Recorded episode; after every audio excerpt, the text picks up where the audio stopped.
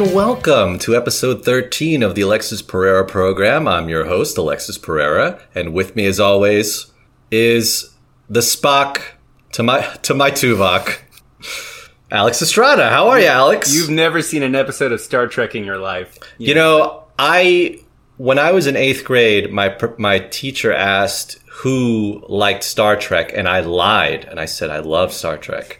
And then she was like, oh, great. So, you know, Spock and, you know, all those. And I said, yeah, yeah, I love them all. And then I went home and for like the next week, I tried to catch up on Star Trek. And I watched like hours and hours of the original and Next Generation and, and just to catch up. But she never asked me a Star Trek related question ever again. I like that you did that in anticipation of having to make future small talk with your yeah. uh, teacher. Miss Jackson. Miss I, Jackson. I... felt so bad too because when I when I lied, I felt like I was on the spot. It was such a strange lie too. I was just, why did I do this? But I wanted I wanted her to like me. Right, of course. So uh, today we have a special guest. She you could see her on Lloyd Night uh, on This Old House. Uh, she hosts a show at Videology called uh, Live of Dub Sitcoms. This is so sad. Oh, she wrote for uh, Mod, too. I she think. wrote for Mod, right? Oh, God. Rest in peace, all these things. Yeah. And uh, um, she has a, a, a radio show uh, on uh, New Jersey W N I, whatever. And uh, wow. Ladies and gentlemen, let's, let's cut right through it. You know, uh, we know you want to hear her. Joe Firestone, how are you, Joe? Wow, just a graveyard, an elephant's graveyard of, of that is, that's our tag, Alexis. Yes. It's an elephant's graveyard. I love that. Yards. I love that. An elephant's graveyard that only people can visit. uh, um, I wanted to uh, start the show off by talking about something that, that recently just happened uh, while we're a little bit before recording the show, and that is uh, the passing of uh, Chadwick Boseman. He was Black Panther. He was in forty-two. And personally, when a celebrity passes, and I, I hope this isn't too cynical, but I don't really feel much about it because, you know, I while I might like a celebrity or whatever, I might be not, I don't feel that personal connection to it. This was the first one I feel like I ever remember where I felt like somebody was taken from me. And I feel that way because he was so young and because he was already reaching superstar status. And it just felt like the beginning of his career. And, you, you know, sometimes when you see a celebrity, you're like, oh, they're young. We're about to watch their career unfold be- before our eyes. And, you know, that shock of like, whoa, all this. Not just that, not the, just the fact that he died, but also the fact that you remember that people could still die of cancer. And I know that sounds stupid, but, you know, I think we all feel that, like, we are getting closer to curing cancer, especially for a younger person or somebody who catches it a little early, though he caught it stage three. But I, that was all the feelings I went through with uh, with his passing. Uh, uh, you know, what did you guys feel or well, what I, do you want to talk about? I mean, I just... Uh, so I am very new to the Marvel movies, and I'd seen Black Panther, and I really, I you know, it's such a good movie. And then, like, I just recently watched all the Avengers, um, not the not the one in the middle, the uh, the one which is the one in the middle, the one with the Nazis. I couldn't do it. Oh, is that Captain America? I there's a Nazi Avengers. Avengers Nazis, I couldn't do it. So I skipped over that one. Mm-hmm. I just read online what I missed. Oh, it might be Wonder Woman. Too. I don't even know. I'm sorry. but, but that then, was World War One. Yeah, sorry about that. Yeah, World War One. That's when the Germans were the good guys. Right. Yeah, sorry. Exactly. Go on, back but, to you, Joe. So so I uh, I wa- uh, I recently watched Avengers Endgame, and when King T'Challa comes back, it's like the greatest moment in any movie. You right. like I didn't see it in theaters, but apparently in theaters it's like this like extreme like feeling of hope that that like his role I don't know just in even sitting on my couch in the middle of a quarantine I was like yeah he's back I love it. Like it just I don't know he's he's just got that he's got such a um a presence and it, it was very clear yeah I don't I similarly don't really like those movies. I enjoyed Black Panther. I thought that uh, he was he was pretty good in it. I thought uh, Killmonger was really good in it. I, I thought the acting was really good, and I usually don't like the Avengers movies. And again, it's that presence he brought, that gravity he brought, mm-hmm. and uh, you know, not. And again, it's not even just that. Just as a person too, he was such a great, cool person. It was just like you just you just hate that there's a person who is a superstar who you didn't have to worry about, and you're just like, yeah. this is a person that's going to be awesome and help, and we're going to see for years. And he was, you know, taken away from us too soon. Yeah, he's uh, he I uh, like was the producer on this bit at, on the Tonight Show where he was going to come and surprise fans, and oh. so like we got these fans to like talk to a poster and like say what they loved about the movie and what they loved about Black Panther, the character. And then he was, like, watching, and then he'd come on and surprise them. And mm-hmm.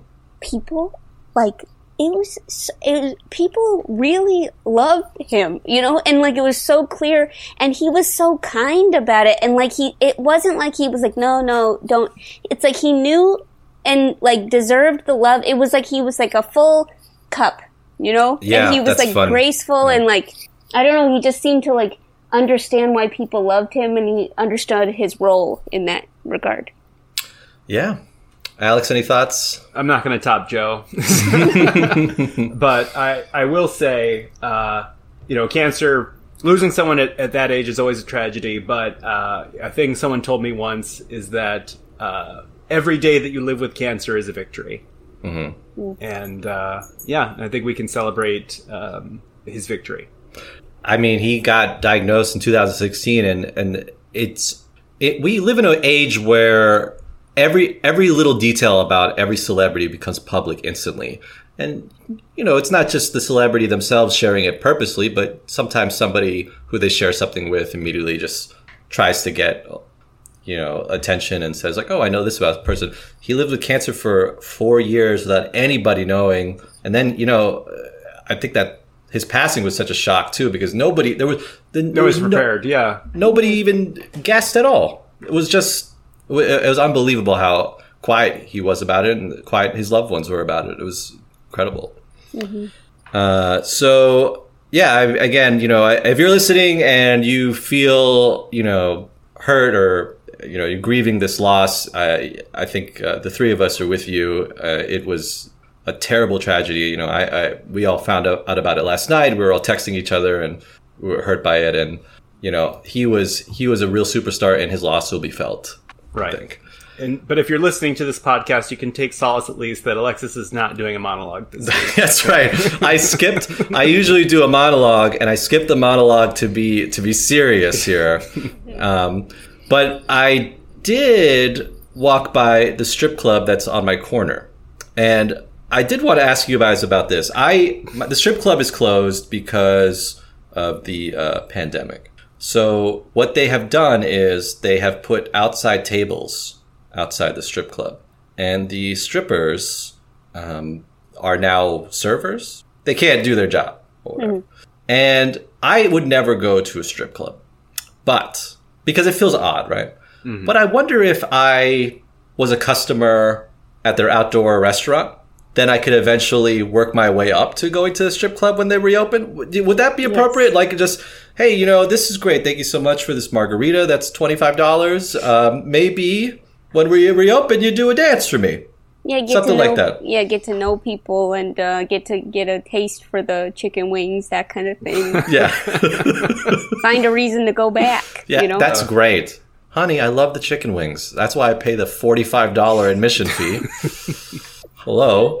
Uh, it's yeah, it's right in the corner. It's uh, it is it is the friendliest. Uh, there's everybody. There's always like a line when I walk by, and everybody's just having such a great time. Even standing on the line, it's all. It, it makes me want to go. I, I was gonna uh, say, do you want to support a, a local business and give a local business shout out, Alexis? Mm-hmm. Uh, Sapphires. So now you can, yeah. Now you can also walk around Sapphires and, and find me because that's that's where I live. Yeah, great. That's a great advertisement. Come for the steak, stay for the comedian. Okay, please. No, no one can see the scare quotes. Apparently not, or I can hear them. Yeah, I I guess my, I once went to, uh, the, the closest I've ever done that kind of sort of thing was when I went to Hooters, and the uh, woman, sit, they sit down at your table, the server, and they chat with you, and they ask you your name, and they write your name down on your, on a napkin, and they put the napkin, like, you know what I mean? Like, they're like, they do all these things.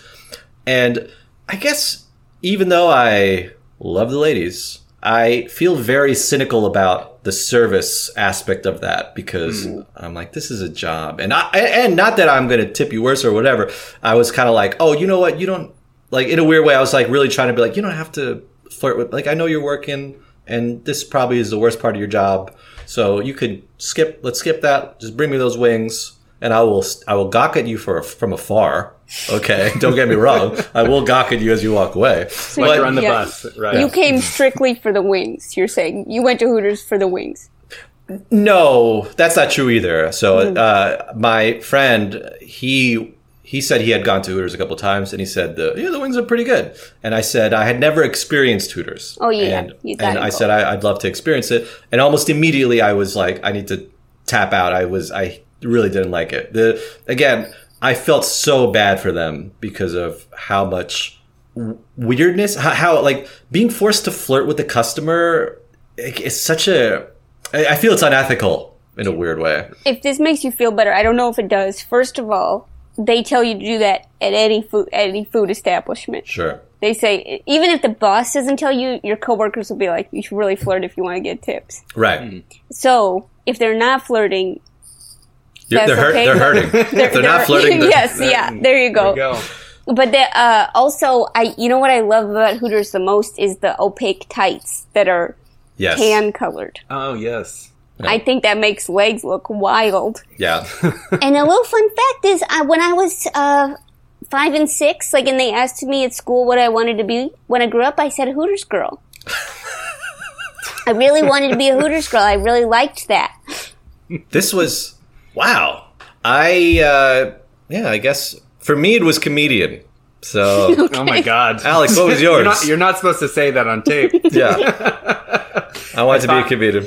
I think at uh, five and six, I, I don't know, I think I bounced around a lot from the, the very conventional kids' jobs. So I went uh, president. Astronaut. Yeah. I, I don't think I ever said president. That never oh. appealed to me. I didn't want to be in charge. Um, no Latin will ever be president. Did they ever do one of those? No, no. Well, maybe my dad did once. I'm president. Not sure. I want to be president. You know what they used to tell me when I said I want to be president? They'd be like, oh, yeah, what country?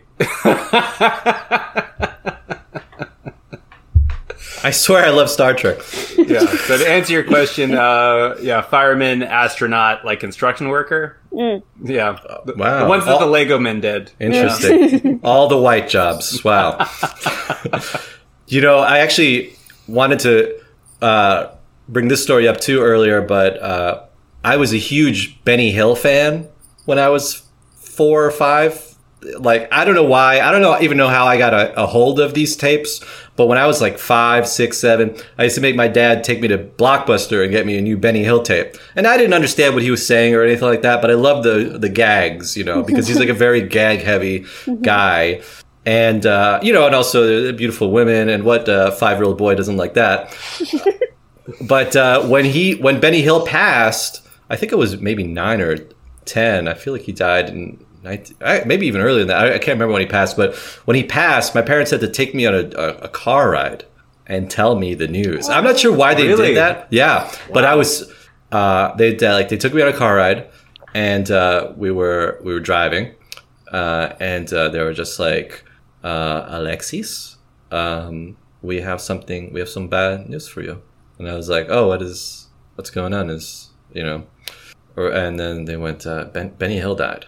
And I remember very, uh, clearly, like my heart went boom. Like, I don't even know what that feeling is, but I, I don't think I've quite felt it again, but it was such a weird, because like, I was also very young. I, I wish I, I remember what year he, he died. Maybe I looked it up, but, uh, he, uh, he was like such a hero to me, and it, I seemed to understand. Oh, it was nineteen ninety-two, so I was eight.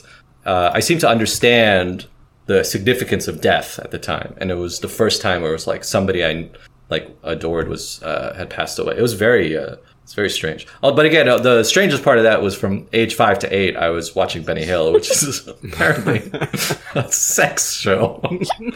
Like, looking back now, there are jokes, but it's almost like the wings at Hooters. The jokes are, the jokes are the wings. The rest is just him wanting to have sex with women, sometimes having it, and at the end there's a big chase because he he gets paint on somebody or something like that. Like, and then like everybody in the world will chase him to the Benny Hill song. And so yeah, that's uh, that's my Benny Hill story. So let's get to the news. I just spilled uh, Truly all, all over myself. I'm drinking Truly. What's uh, Truly? Uh, it's our show sponsor. Uh, uh, are you tired of Bon Vivre? Uh, uh, uh, then try Truly, a hard seltzer. Now in black cherry and raspberry. Uh, Truly, it truly is the king of kings. No. We'll have to uh, do a, another take on that copy a little later. That's true. Uh, yeah, I got the Bi- uh, our other sponsor is the Bible, so I got those mixed up. Uh, so we're gonna get to the news.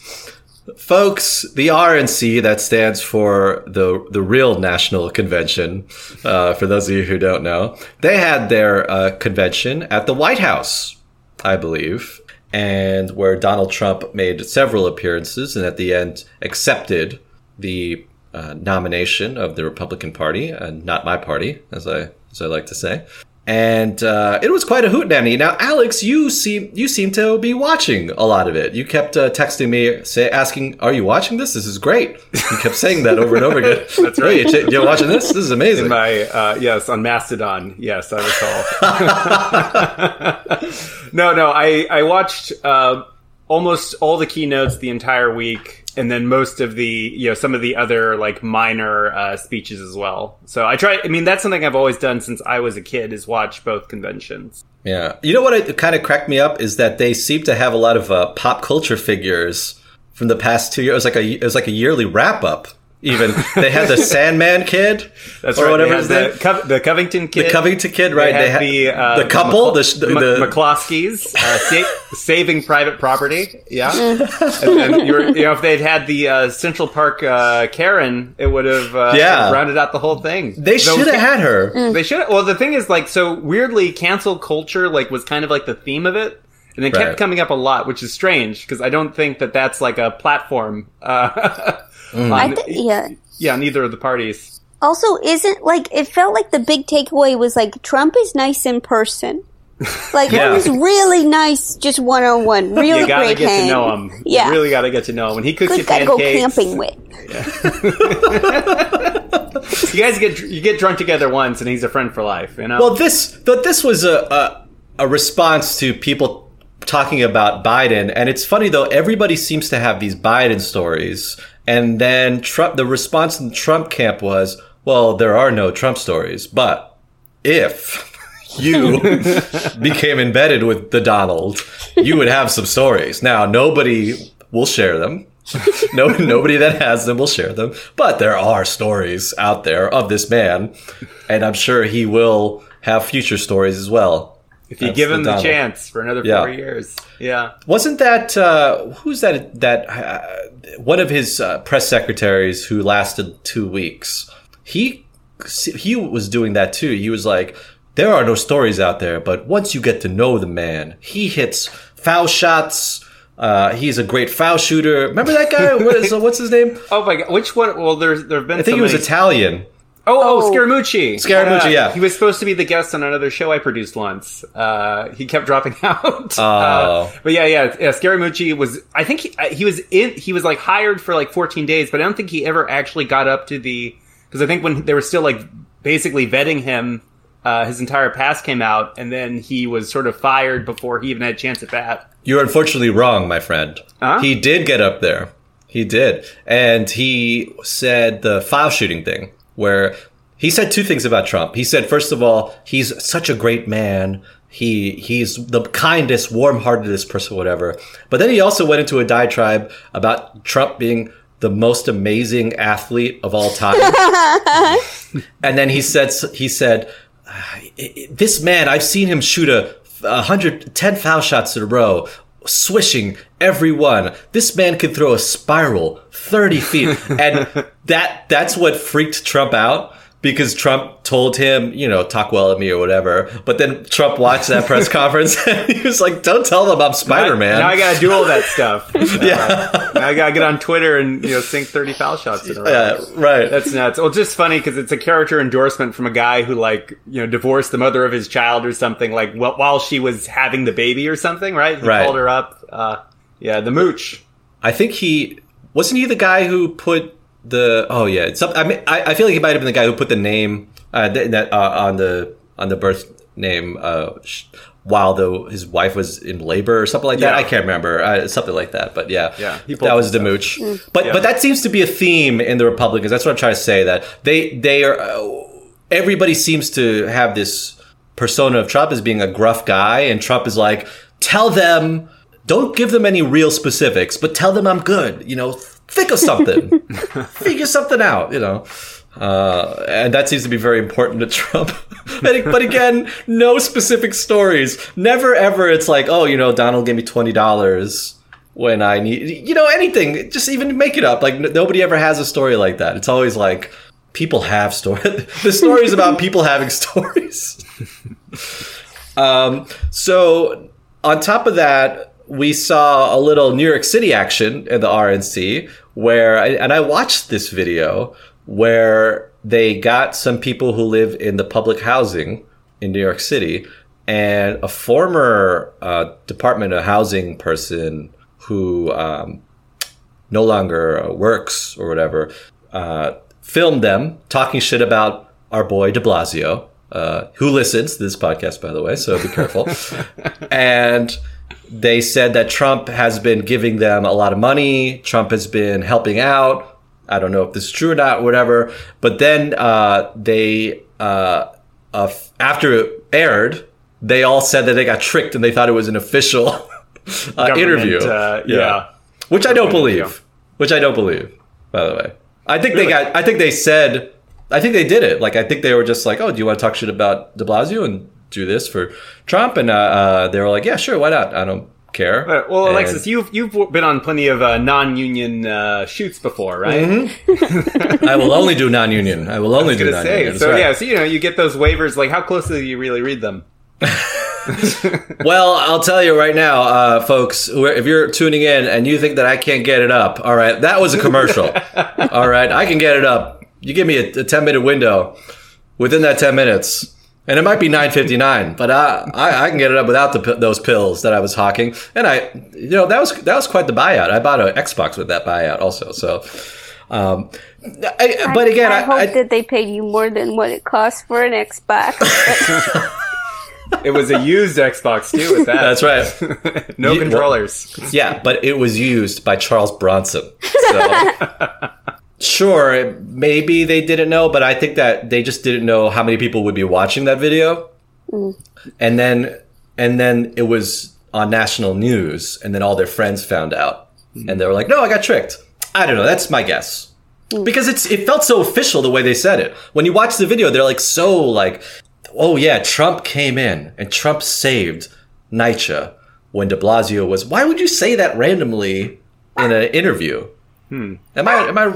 I mean, Crazy? I guess it. I guess it depends on like the circumstances in terms of you know how they were brought in, what was uh, offered to them, and we also know that sometimes that in these you know in the interviews they might say something. You know, we, we've all seen reality T V, right? Alexis, right. I know you're a big uh, ninety day fiance. That's uh, right. I, I was on three three seasons, looking for four. There you go. So yeah, so you know, who's to say like what actually happened during the uh, the filming of it? I, either way, it came out that these people did not appreciate being used as uh, mm. political partisans, which I think most of us uh, would empathize with. Yeah, yeah. I got. I I'm not saying I don't empathize with them. I feel bad for them because whatever happened, they just didn't know what it will be used for. I, but you know, I don't know. What do you think, Joe? What do you? What I do think, you? Yeah, I, I think that probably there was some, just in. Just in know, like knowing how, like yeah, like any kind of news or media works, it's like you never tell people everything. It's like you, it's like you always have the upper hand, and it, I'm sure that they got, they got some, they did some kind of weird stuff to get that those kind of sound bites out of it. There you go. That's yeah. like that, and that's how Joe got on this podcast too. Let's that's right. That's right. I told Joe that uh, uh, I am D J Alexis Pereira from Venezuela, and she's like, "Oh, I love him. I use his mixes for lovemaking." And uh, and then she saw me. Uh, for the, for you listeners at home, Joe and I, we go way back. Uh, I'm talking almost the o, o uh, the O's. The O's? Yeah, the two thousand. What do you call it? The aughts? Yeah, yeah, it's the aughts. Yeah, yeah. We did. Uh, we you you once did a talk show. This this was such a this this is very uh, close to my heart. You once did a talk show at U C B uh, at uh, two a.m. or whatever, however the late night with Joe Firestone, and you asked me to be your co-host for that one uh, one hour. That was that was so nice of you. So well, you know, who and, else? Who else? You know what I mean? Who else should have? There is no one else. There you go. There you go. There's just no one else. Yeah. Well, you know, that, I think that truthfully, I thought I I was like, listen, I don't know if I can pull this off, and I don't want you to. I don't want you to take this out of. I don't want you to take this, okay? And mm-hmm. run with it. But I I'm will not saying, take it. I'm just saying that I, I was like, this guy will save it. This guy will save it. He checks all the boxes. Diversity, you know. He's my cover. Yeah, exactly. There, there were many moments where I was like, this this is not funny. And then you'd say something, I'd say, we're back. Yeah. Okay, and no, back. It's funny. I, I thought you were so funny in it. And, and, and, and again, our guest was Todd Barry for mm-hmm. that one. That was so fun. He was one of my favorite comedians growing up.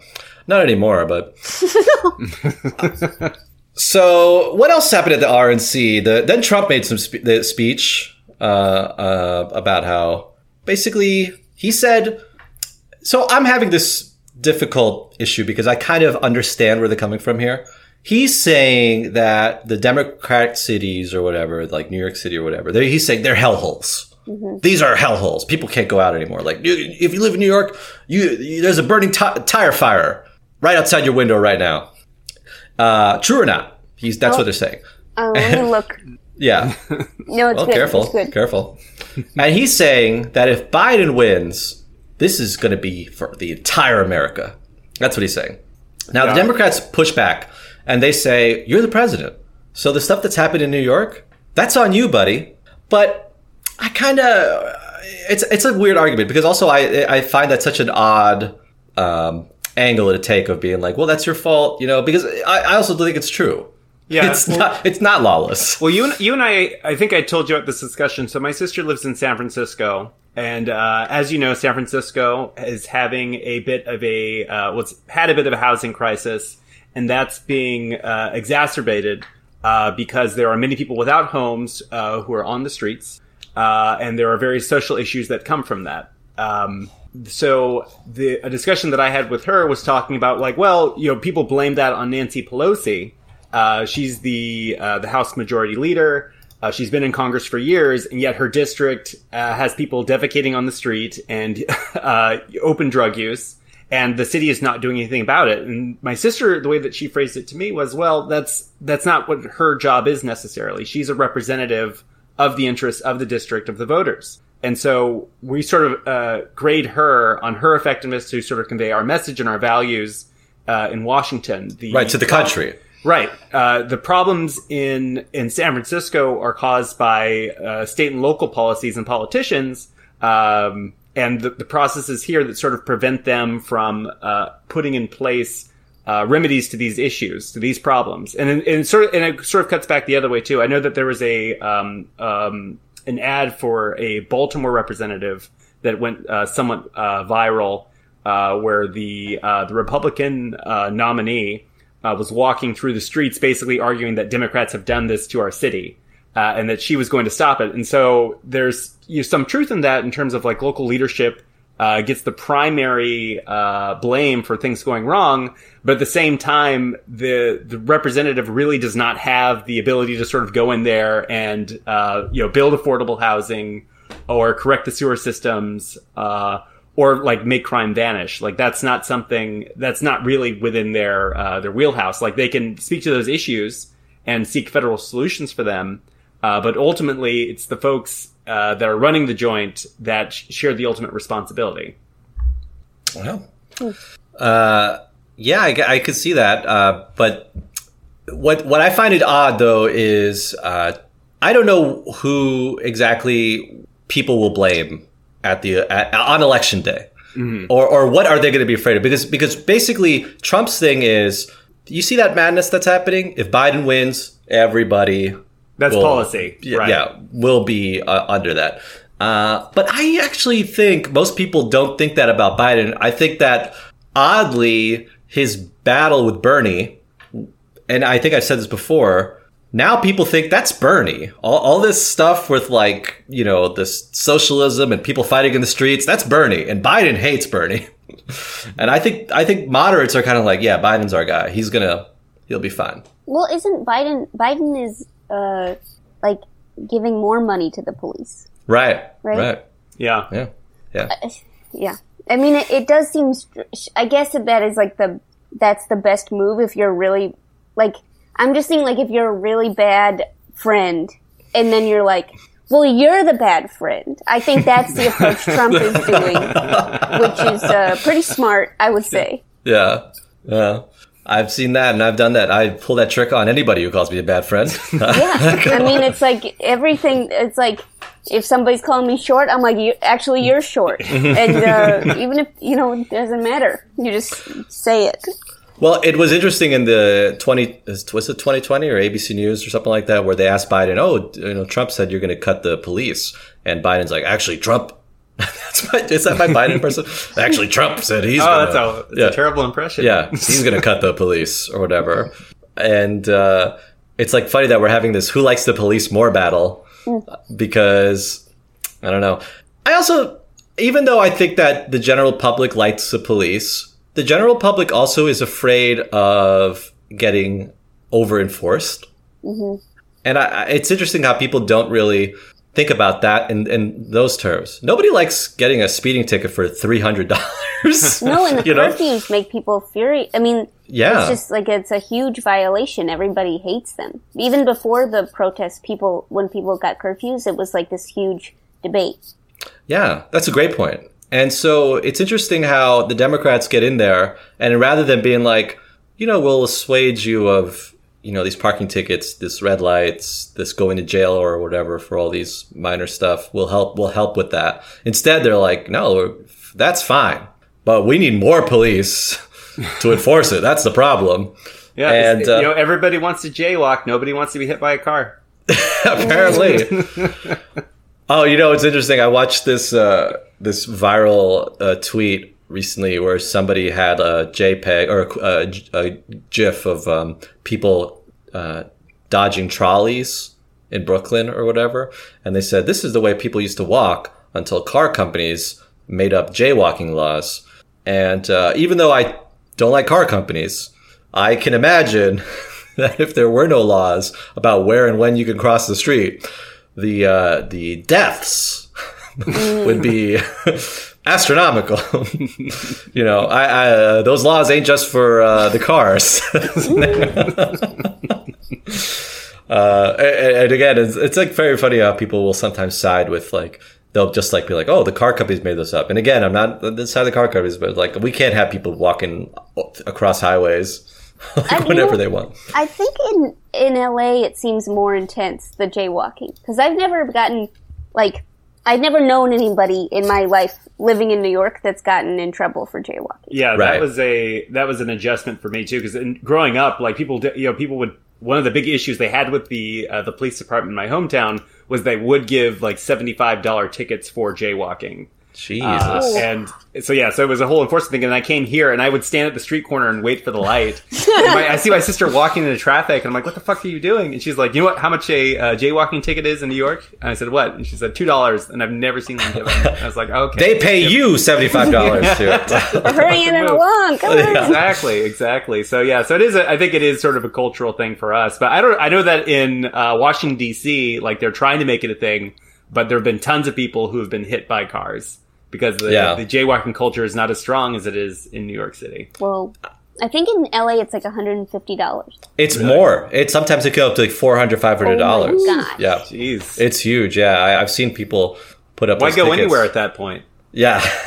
Just stay. Get in your car. Get in your car. Can you imagine on your way to an audition, you get like a jaywalking ticket for like seven hundred dollars and you're like, I really have to book this. I have to pay. Can you imagine going to an audition? Uh, that was true. That was true for me before oh the, my God. the me pandemic. Too. So, uh, yeah. I, I just, mm-hmm. This is totally unrelated, but I was considering doing an acting class over Zoom. Teaching or doing? Teaching or do, taking it? Taking. Oh, sorry. And in order, and it's three hours once a week over Zoom. And then I, then they were like, you have to audition oh. to get in the class over Zoom. And it was like just the idea of memorizing a monologue and then doing it for your computer and then not getting in just for, seems like the, it's more than for your computer. It's oh more God. than I could possibly take, but. There's- Okay, we have uh, Joe Firestone, Joe Firestone here for auditioning to the uh, Alfonso uh, Costanzo uh, acting class. Uh, this is for two oh one, so you have to audition. Now, uh, I gave you a monologue, uh, monologue, as we say in my country. What country and, is this? By yeah, you will. I, this, uh, I'm from Trenton, New Jersey. I'm which- from. I know. Excuse me. I need to know which uh, defense league to expect a letter from. I am from. I am from Trenton, New Jersey. Okay, so uh, here's the monologue. Uh, this is uh, called uh, "Ex-Wife Voicemail," and this uh, was an actual voicemail, true to life. You want to do live to uh, live to script. This is a part. Of, this is uh, a three oh one. We do live to script, and uh, this was a voicemail where my ex-wife asked me where is her uh, monies, because uh, I have to pay her one hundred dollars a month to her. Uh, uh, what do you call it when you give your wife monies? Uh, um, uh, a, a settlement. So I, I had to give her a settlement, one hundred dollars a month, but. Uh, Uh, then one day I, re- I realized I have her I have her P I N number, and I went in and I took her savings, and I I took her savings and I bought Apple. Uh, I so I bought Apple stock, but so not that not not the Steve not the Steve Jobs Apple.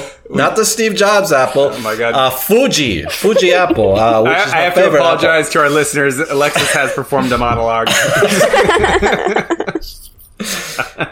And scene. So you have to do that monologue, uh, Joe.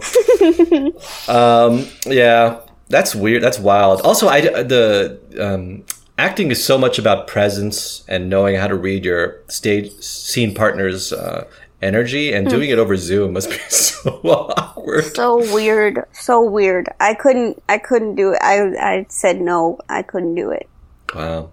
Save my money. The audition, I, I would do it just for the audition, just the audition for the for the story. Yeah. Well, I feel like there's this expectation to like maybe be somewhat a better person and more skilled. Like yeah. after this, and I'm doing that actually. I'm do I'm taking classes. When when what? So I'm taking like they're not like in person classes, but or or live classes. But I'm taking a, a class on how to do uh, filmmaking, like uh, you know, just like videos where wow. I learn how to. Yeah, nothing court ordered this time. That's great. That's right. Yeah. Well, you know, that's how it got me into this mess. Filmmaking. Apparently, people have to know you're filming them. Uh, so.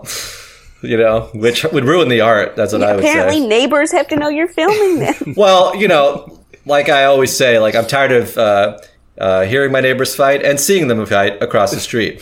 So, yeah. N- next time they should lock up their toilet. Yeah. Yeah, exactly. You know, well, why why is the toilet facing the street? And why do they have an outhouse? Get it inside. Yeah, there you go.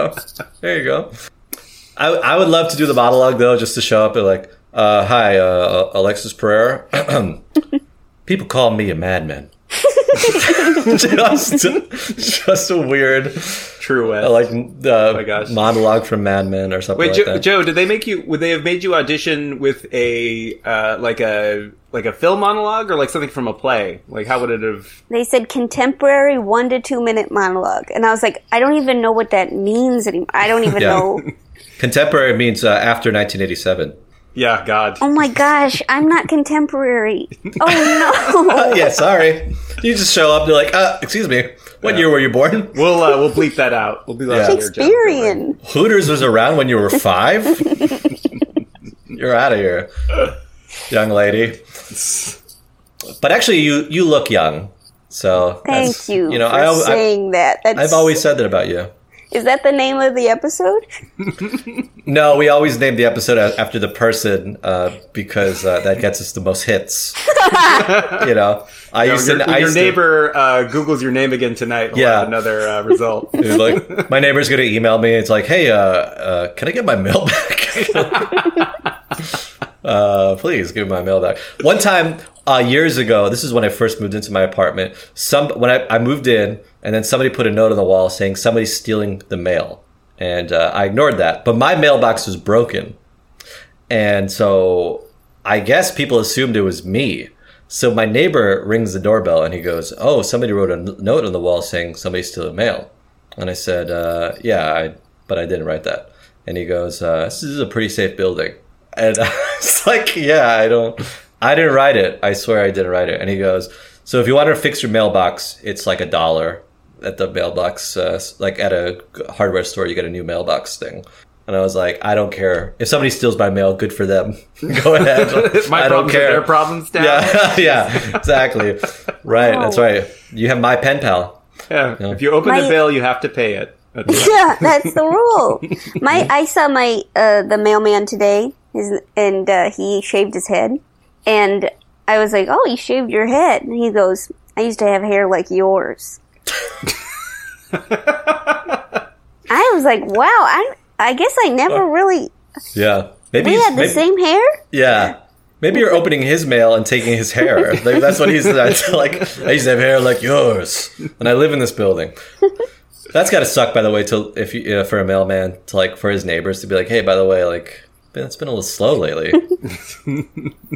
he's he's pretty good. He's like uh, I'm. I would recommend him as a mailman. Okay, I'll check that out. I'll I'll live in his route. Yeah, yeah, move in or his route. So uh, the next bit of news I want to talk about uh, the uh, there was a uh, another unfortunate shooting in uh, Kenosha, Wisconsin, and uh, a man was shot. And again, I think the the point people are saying is people are literally protesting these shootings every night. It's it is the news.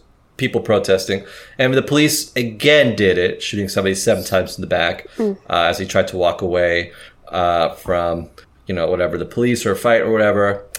And uh, what? So I want to make two points about this. Um, uh, you don't get the death penalty for not listening to somebody. You know what I mean? Like I don't. People are like you know. You know, if you don't comply, you know, that's that's on you. And now you are going to face blah, blah, blah or whatever. I just, I don't know. Can't we live in a country where, I don't know, you know, somebody gets, you know, detained or whatever. But I don't know. It's like if he wasn't doing anything violent at the time and it just seemed like, why does it have to be the death penalty? No. Because of. Because of that, you know what I mean? Like, I, I feel like I'm making an odd point here, but it's just it just feels like people people seem to assume that if you don't listen, that's it. You've you've given your life no, away. No, no one and, wants yeah. to live in that, in right. that kind of world. And right. if that was kind of if I think if if it seems like maybe if white people had white sons that were constantly in danger of being killed just be, for not you know for not listening to every single word the police say, like there there would be. Change. Right. But it's, yeah. it, you know, it's like, these are people's sons. These are people's brothers. These are people's dads. It's, it's just, it's crazy how quickly their people are shot. And it's like, there's no, th- that's not a society anyone should want to live in. I really feel that it has been, it has pervaded our psyche. I, and, and again, I don't know if this is T V or whatever. And I feel like we've been talking about this almost every week because there are incidents every week. But again, I just feel like w- there are people waking up to the fact that I think this, this, uh, you, and again, it's a lot, some people do comply and they still, they still get shot. Yep. You know, again, I, it, I don't want to say that either, but it's like, why are the, why are people so okay with the police having the power to murder and the, the, and the protections that they get from right. it, well, that, it, you know? I think it, you know, to bring this back to a law point of view. Mm-hmm. I think Thank a lot you. of it com- does come from uh, sort of our uh, English and Western uh, notions of uh, justice and authority. Uh, the idea that the, the crown Uh, the sovereign has the right to, uh, you know, uh, in, in most cases, it's supposed to be a monopoly on choosing uh, the circumstances in which they can kill their own citizens. And that's mm. been uh, something that's been around for um, basically since there have been kings, more or less. And I think that, uh, you know, the current uh, the current circumstances are sort of forcing everyone to kind of look at that, how that power is used, if it's applied, and if it's ever really even been uh, been valid. This does raise a lot of questions about the uh, the power of authority. Uh, this idea that the state has the right uh, to exercise a monopoly on ending its own citizen's life, and that's been a question that's uh, been around as long as there have been governments. And I think the current circumstances are sort of forcing all of us to confront and to question uh, how valid this arrangement has been, this part, this sort of uh, understood portion portion of the social contract. Uh, because we're also seeing the limits, uh, even in terms of the questions of like self-defense. Like that was a thing that also came up this week uh, because in response to the unrest uh, to the uh, caused by the uh, the shooting of Jacob Blake, uh, there was uh, another national incident in which a young man uh, used an A R fifteen to shoot uh, protesters and then claimed uh, the exercise, the lawful exercise of self-defense. And so, and this has been a thing going on about whether or not uh, people have the right to use uh, deadly force to protect property. They don't uh, under the law, but uh, there are circumstances in which, if things escalate, you know, we take uh, we take measurements, we figure out uh, whether or not it was a valid exercise, and if the response to that exercise was valid. It, it's insane, and it's all based on these, you know, old notions that have been with us since before we were a country uh, that really don't apply anymore. Yeah. And even in England, where, you know, they invented kings or whatever, uh, they now are very strictly anti the ability to kill. Right. The uh, police don't even really carry guns. You know, I mean, that's part because, like, in England, guns are illegal anyway, so they don't really totally need them. But then, you know, they gave us a prisoner recently, one of the uh, people who joined um, uh, uh, the Al-Qaeda or whatever the... Um, and uh, they gave us a prisoner, but they said they'd only give it to America if they promised not to do the death penalty. Right. And so uh, it's like they're very strict about it over yeah, there. Yeah, and other Western countries, too. Uh, France, for instance, has famously refused to ship back prisoners that would face the death penalty. Wow. Uh, so, so yeah, so it's it's something that we uh, we need to confront. Uh, yeah. Whether or not we will is a, an open question. I'm leaning towards no. But, yeah, but I don't know. But I think, you know, like everything else, uh, it's time to sort of re-examine like what our relationship is uh, with our government, with the people who represent uh, represent us. And and just to tie back to the original point, I don't think the country as a whole likes that this ultimate authority, and that's why I find it so silly that Biden is like trying to race Trump to be the most authoritarian. I don't really think that like.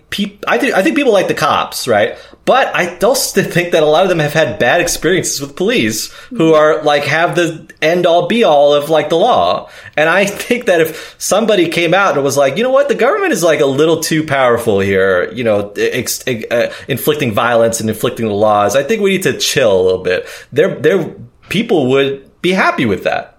Yeah, I. But I think also it's like there's, I, and this has been you know talked to. about to death, but th- there is this thing where cops are heroes in like so much media, and like I just re- recently re- rewatched The Fugitive, and in The Fugitive, Tommy Lee Jones plays this uh, like F B I guy that's U S Marshal. Thank sorry, you. Sorry, sorry, sorry. And he uh, he just goes in to uh, the, like you know how like Harrison Ford and the other guy escape the bus, the prisoners at the beginning, mm-hmm. Mm-hmm. and then this guy ends up like. Going home and like getting back with his wife, and Tommy Lee Jones comes in and just shoots the guy in bed, a, a black guy in bed. N- There's no provoking it. Shoots him dead, and then it's just like get over it, mm-hmm. and yeah. leaves yeah. the house. And the woman is screaming, and he she goes sh- he goes shut up, and that's supposed to be a funny line. And it's mm-hmm. like that's the kind of thing where it's like. We watch these things and we don't think about it. The Fugitive was a hugely successful film, and it's like we identify with Tommy Lee Jones, and it's like, I don't know, I just think it, it sends this message that, like, who's okay to kill and who's okay to, like, root for, and it, it's, it's really messed up. Oh, of course. And also just even the fact that Hollywood gives the U S government final script approval on many films about the police and the military. Whoa. I mean, I did know, not know that. Well, yeah, because if they want to use uh, like an airplane or something like that, the government, and they often do because they want to save money, uh, the government will be like, yeah, I'll give you that for free. But again, I wanted to make sure that, you know, this, yeah, these lines it, are in there. It's insane. When I was a kid, I used to think that uh, movie studios just like built uh everything that was used in the in the movies, so like mm-hmm. that they would have tanks and like uh planes and like like all that's I was under the impression that everything worked and that they made it for the film. I didn't realize that it had been uh, basically leased from the U S Army in exchange for um like basically using it as a recruitment thing. Like Top Gun yeah. was essentially a recruitment for the uh, the U S Navy. Media, uh, uh government, the rich, I feel like they're all complicit in this. They're all like very afraid of the the, the proles uh, rising up against them. So they basically want to give uh, lethal force to the police, and basically we pay for it. Wait, Joe, are you afraid of us? Yeah, what's going on here? It's a very good question. Thank you for asking. I was hoping, I was waiting for somebody yeah. to ask and for me to say yes. No, I, I think that it's just, I, I think it's kind of uh, like, I don't know, it's just kind of like we're all so complicit in all of these systems, and it's hard to know like how to do anything about it. There's, it does seem like we kind of are in this web of distractions and um, and biases, and I don't know. Yeah. Are well, we nobody's... Brave New World? I don't yeah. know. Yeah. Well, we might. Uh, uh, is that the, the Huxley book? Is that yeah. what you're talking about? Okay. Uh, I, I well, I don't know. I, I think the only people who are complicit are the rich. That's what I always say. Everybody else, we're just we're just trying to survive. We're just trying to keep our heads above water. Okay. Did you did you read that article about how it's not even like the top one percent? It's the top nine point nine percent that are yep. really, and it's like this crazy thing about how there's like this uh, wall between like the nine point nine top percent and then everyone else, and it's like. Uh-huh. I, it's, how much? How much do you have to make for the nine point nine percent? How much? You think you have to make uh, either three million or twelve million. Oh shit! Oh wow! I I better go because a lot of people. You know, it's funny. A lot of people always say about me. It's like, you know, I, I'm like a socialist, but they're like, man, Alexis, when as soon as you make it, you will be the fucking biggest capitalist. You know, and it's so true. I really will. I really. John Leguizamo. Yeah, exactly. You know, be like, you know, I pulled myself up from the bootstraps. You know, I made my own bootstraps. I had to eat bootstraps. And in fact, you know what? Being poor made me funny. So, you know, you got to be thankful you can't eat. Uh, final story I want to talk about. Folks, I don't like to uh, get down on other people's sexual proclivities, okay? I don't like to kink shame. I myself, I'm a very meat and potatoes, okay? You know, I go to the drive-through. I'm in and I'm out. You know, I don't need to, I don't need all these bells and whistles. Okay, I don't need. What to, are you second. talking about? You know, I don't need a belt around the neck. I don't need. You know, I don't need any of that stuff. Oh um, what do you call it? Sometimes you have that, those little uh, uh, uh, needles under the bed. I don't need any of that stuff. But uh, Jerry Falwell Junior, uh, he is a little bit of a, a little bit of a kinky guy, and uh, according to his pool boy, who he then went into business with. Um, he likes to watch handsome young. Is he Latino? Is the pool boy Latino, or is that? I'm just making. Am I, I just? Think you're, I think you're projecting. A I'm projecting myself. Yeah, I, I apologize. I apologize. Cabana. Oh, it's Cabana boy. He's not a Cabana boy. He's a pool boy. Uh, his pool boy, a white pool boy, by the way. There are they're out there. Uh, uh, Jerry Falwell Junior was watching. Uh, according allegedly, was watching uh, a white pool boy have sex with his wife for uh, years, right? For many yeah. years. Apparently, he liked it so household. much. Yeah. yeah, he liked it so much that he then like let him buy a a hotel. He like he bought a hotel and made him the manager or something like that to keep him to make him to shut up. Yeah, right. It was like no, no, it wasn't a hotel. It was a hostel. It was a hostel in Florida. So, oh my god! Like, the did you read about this? Systems are just so. I, I did. I just like, but the you know, the the wackiness of it of like. You know, to shut you up. Here's a job like you're watching over these uh, young traveling young people uh, who can't afford enough to like stay in a real hotel. Oh, that's right. I bet it was like his like weirdo idea. You know, he's just like, you know, like you're young. I bet young kids. You know, that's a great business. Why don't you uh, run a hostel and uh, you know We'll keep those tapes. I wonder if there are tapes and stuff. I, I mean, stuff. Probably. Usually there are. There are always tapes. Yeah. Ugh, I mean, I wonder. I wonder what you do if you are like into it. If you do have a kink and you have that, like the kind of person is your father. Like, I don't know. I guess like, do you like what can you do? I don't know. Uh, what you, you can only buy someone a hostel. That's a great. Em- you know, that's a great empathy from you, right? There, because you, uh, Joe's right. Like Jerry Falwell Junior He has his father's name. He can't not be a priest or whatever the fuck he is. You know, he has to be uh, a religious guy. And uh, he was forced into it. Now he's running a school, Liberty University. Um, but he, he's got a dark side. He's got a, a sexy side. And uh, yeah, what, what what do you do, I guess? I don't know. I mean, I think it's like when you name, when you're that kind of powerful, uh, like, kind of like... Uh, idea man, and then you name your son that same name, that's set, that's a, setting a path for him. Yeah. You know, that's saying, you better be normal, guy. Yeah. Yeah. yeah. Well, because his dad, Falwell Senior, was the uh, the anti-pornography crusader, correct? That was, I mean, that was one of the things that he did. So I, I don't know I remember him most him. from the People versus Larry Flint. Oh, oh, is that him? Yeah, he's the guy. Oh, he was, he was the guy that uh, that sued Larry Flint for uh, for defamation. Played by Woody Harrelson in the yeah, played by great, Woody uh, Harrelson. That's right, famously. Uh, yeah, I didn't know that was him, but he was like a mega, like he was like a speaker. Like people used to really love going to his things in the seventies or whatever, where he's like uh, sermons. Um, right. What do you call those? Like a mega, I don't know. Mega churches. Church? Mega church. Well, I guess, I guess yeah, it was before the, yeah, the mega church. It was sort of during that, like, the early eighties, late seventies, early eighties, like, great revitalization. Yes. Uh, that sort of, like, right before Reagan got into office, where there was, like, a big interest in uh, evangelical, uh, sort of an evangelical resurgence uh, among the American middle class. Yeah. Yeah. My dad my dad even said, it was like, I got tickets to Falwell when I was young. It was great. Whoa. Yeah, it was great. Tickets Love to the Falwell.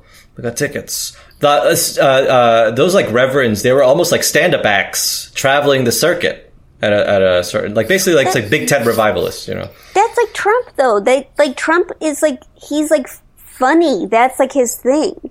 Yeah. It's so sick. It's truly sickening. But that's like he like has these like revivals where You're he's like be afraid yeah. and hey, this is a big show. Yeah. Folks, I don't talk about my ass, but uh, he said that recently, the thing, the ass thing.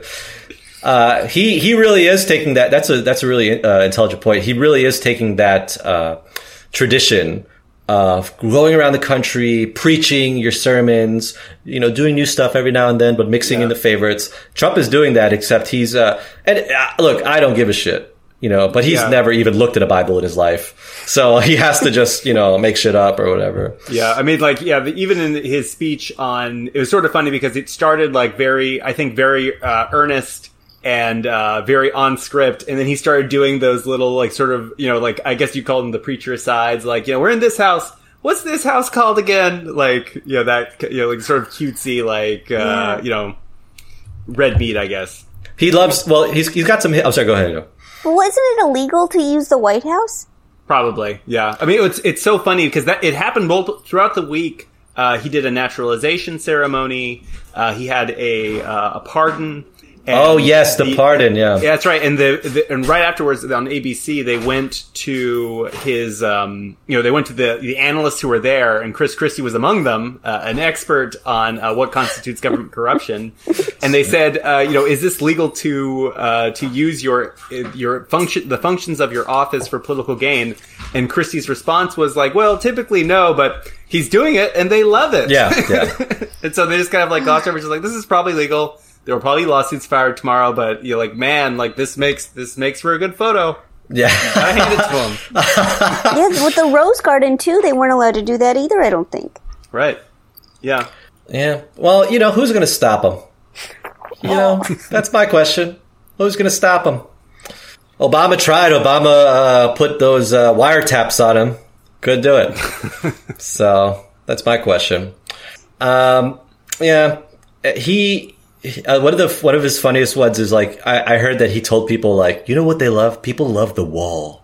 I love to. It's like he'd have people write him wall jokes because of how much people love the crowd love the wall idea. It's like it's like shit like that where he's just like He'll, like, ramble on. All his speeches are the same. Like, nobody ever listens to the entire thing. He, like, rambles and does different stuff, and people kind of zone out. And then he'll be like, the wall. And then all of a sudden, everybody just, like, wakes up. They're like, oh, my God, the wall. He's doing the wall. It's like uh, it's it's like going to a um, uh, a Pretenders concert where they start playing new material. And they're like, well, this sucks. And, and then they start playing their hits. And they're like, oh, my God. The, I think that, you know, it's like that weird thing with, like, comedy where it's, like, being used in a lot of commercials. Like, every commercial's funny now.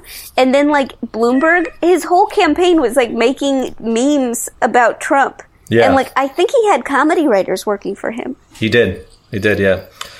And uh, not me, though. Well, I, I, yeah. Did you submit a packet? Well, they, you know, I don't fit either category of comedy or writer. So. You're more of a personality. Yeah, exactly. Uh, I'm just nuts uh, in public. That's. My, that's I go to restaurants and I get thrown out at them. Hire us. And uh, here's "I'll Stand by You" by the Pretenders. Uh, um, so yeah, this was a great talk, and you know what? That's our show. So uh, I think we'll end it there. Joe, is that okay? Yeah. Can we end it there? We talked to her for yeah, a, quite a while. Thank you for having me. Joe, is there anything you want to plug? No, I don't think so. Just being alive. Okay. Joe, you're not doing any like uh, Zoom shows? Like, remember you used to do trivia or whatever? What, are you still doing that? No, or, no. No. Are you guys doing shows? Well, just this. This is a show, right? This yeah. is a show. Yeah. This is technically uh, uh, entertainment. Yes. When we, so yeah, when we talk to the I R S, this is legally a show. Yeah, yeah exactly. Well, you know. We will. Yeah, and I, I'll just say it. Uh, you know, Joe, uh, my wife and I, uh, we watched Shrill. Uh, mm. You know, this past season, and uh, my my wife uh, loved your She's performance in the background. In Shrill. Oh, thanks. As for so me, nice. uh, No, well, it's always a pleasure. Yeah. Oh, thanks for having me. This was so great. I feel well, so much smarter now. Well, Joe, and let me say, I recently watched, uh, let's see, what's a good one? Uh, Don't Think Twice. And uh, so you were you were great in that. You're I so, wow, you're so bad. You were hilarious in Don't Think Twice, a movie that the rest of it disturbed me greatly. So that's great.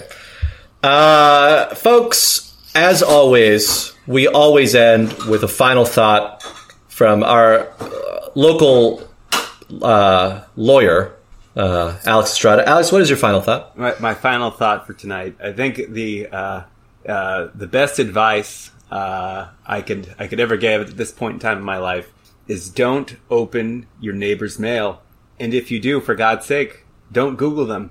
And if you Google them, well. Just hope that Alexis Pereira never finds out. I count my hits. I count my hits every every you day. You might get your number, and then you'll end up as a guest on this podcast. Well, you're not a guest. You're a co-host, and I need that. I need that bill.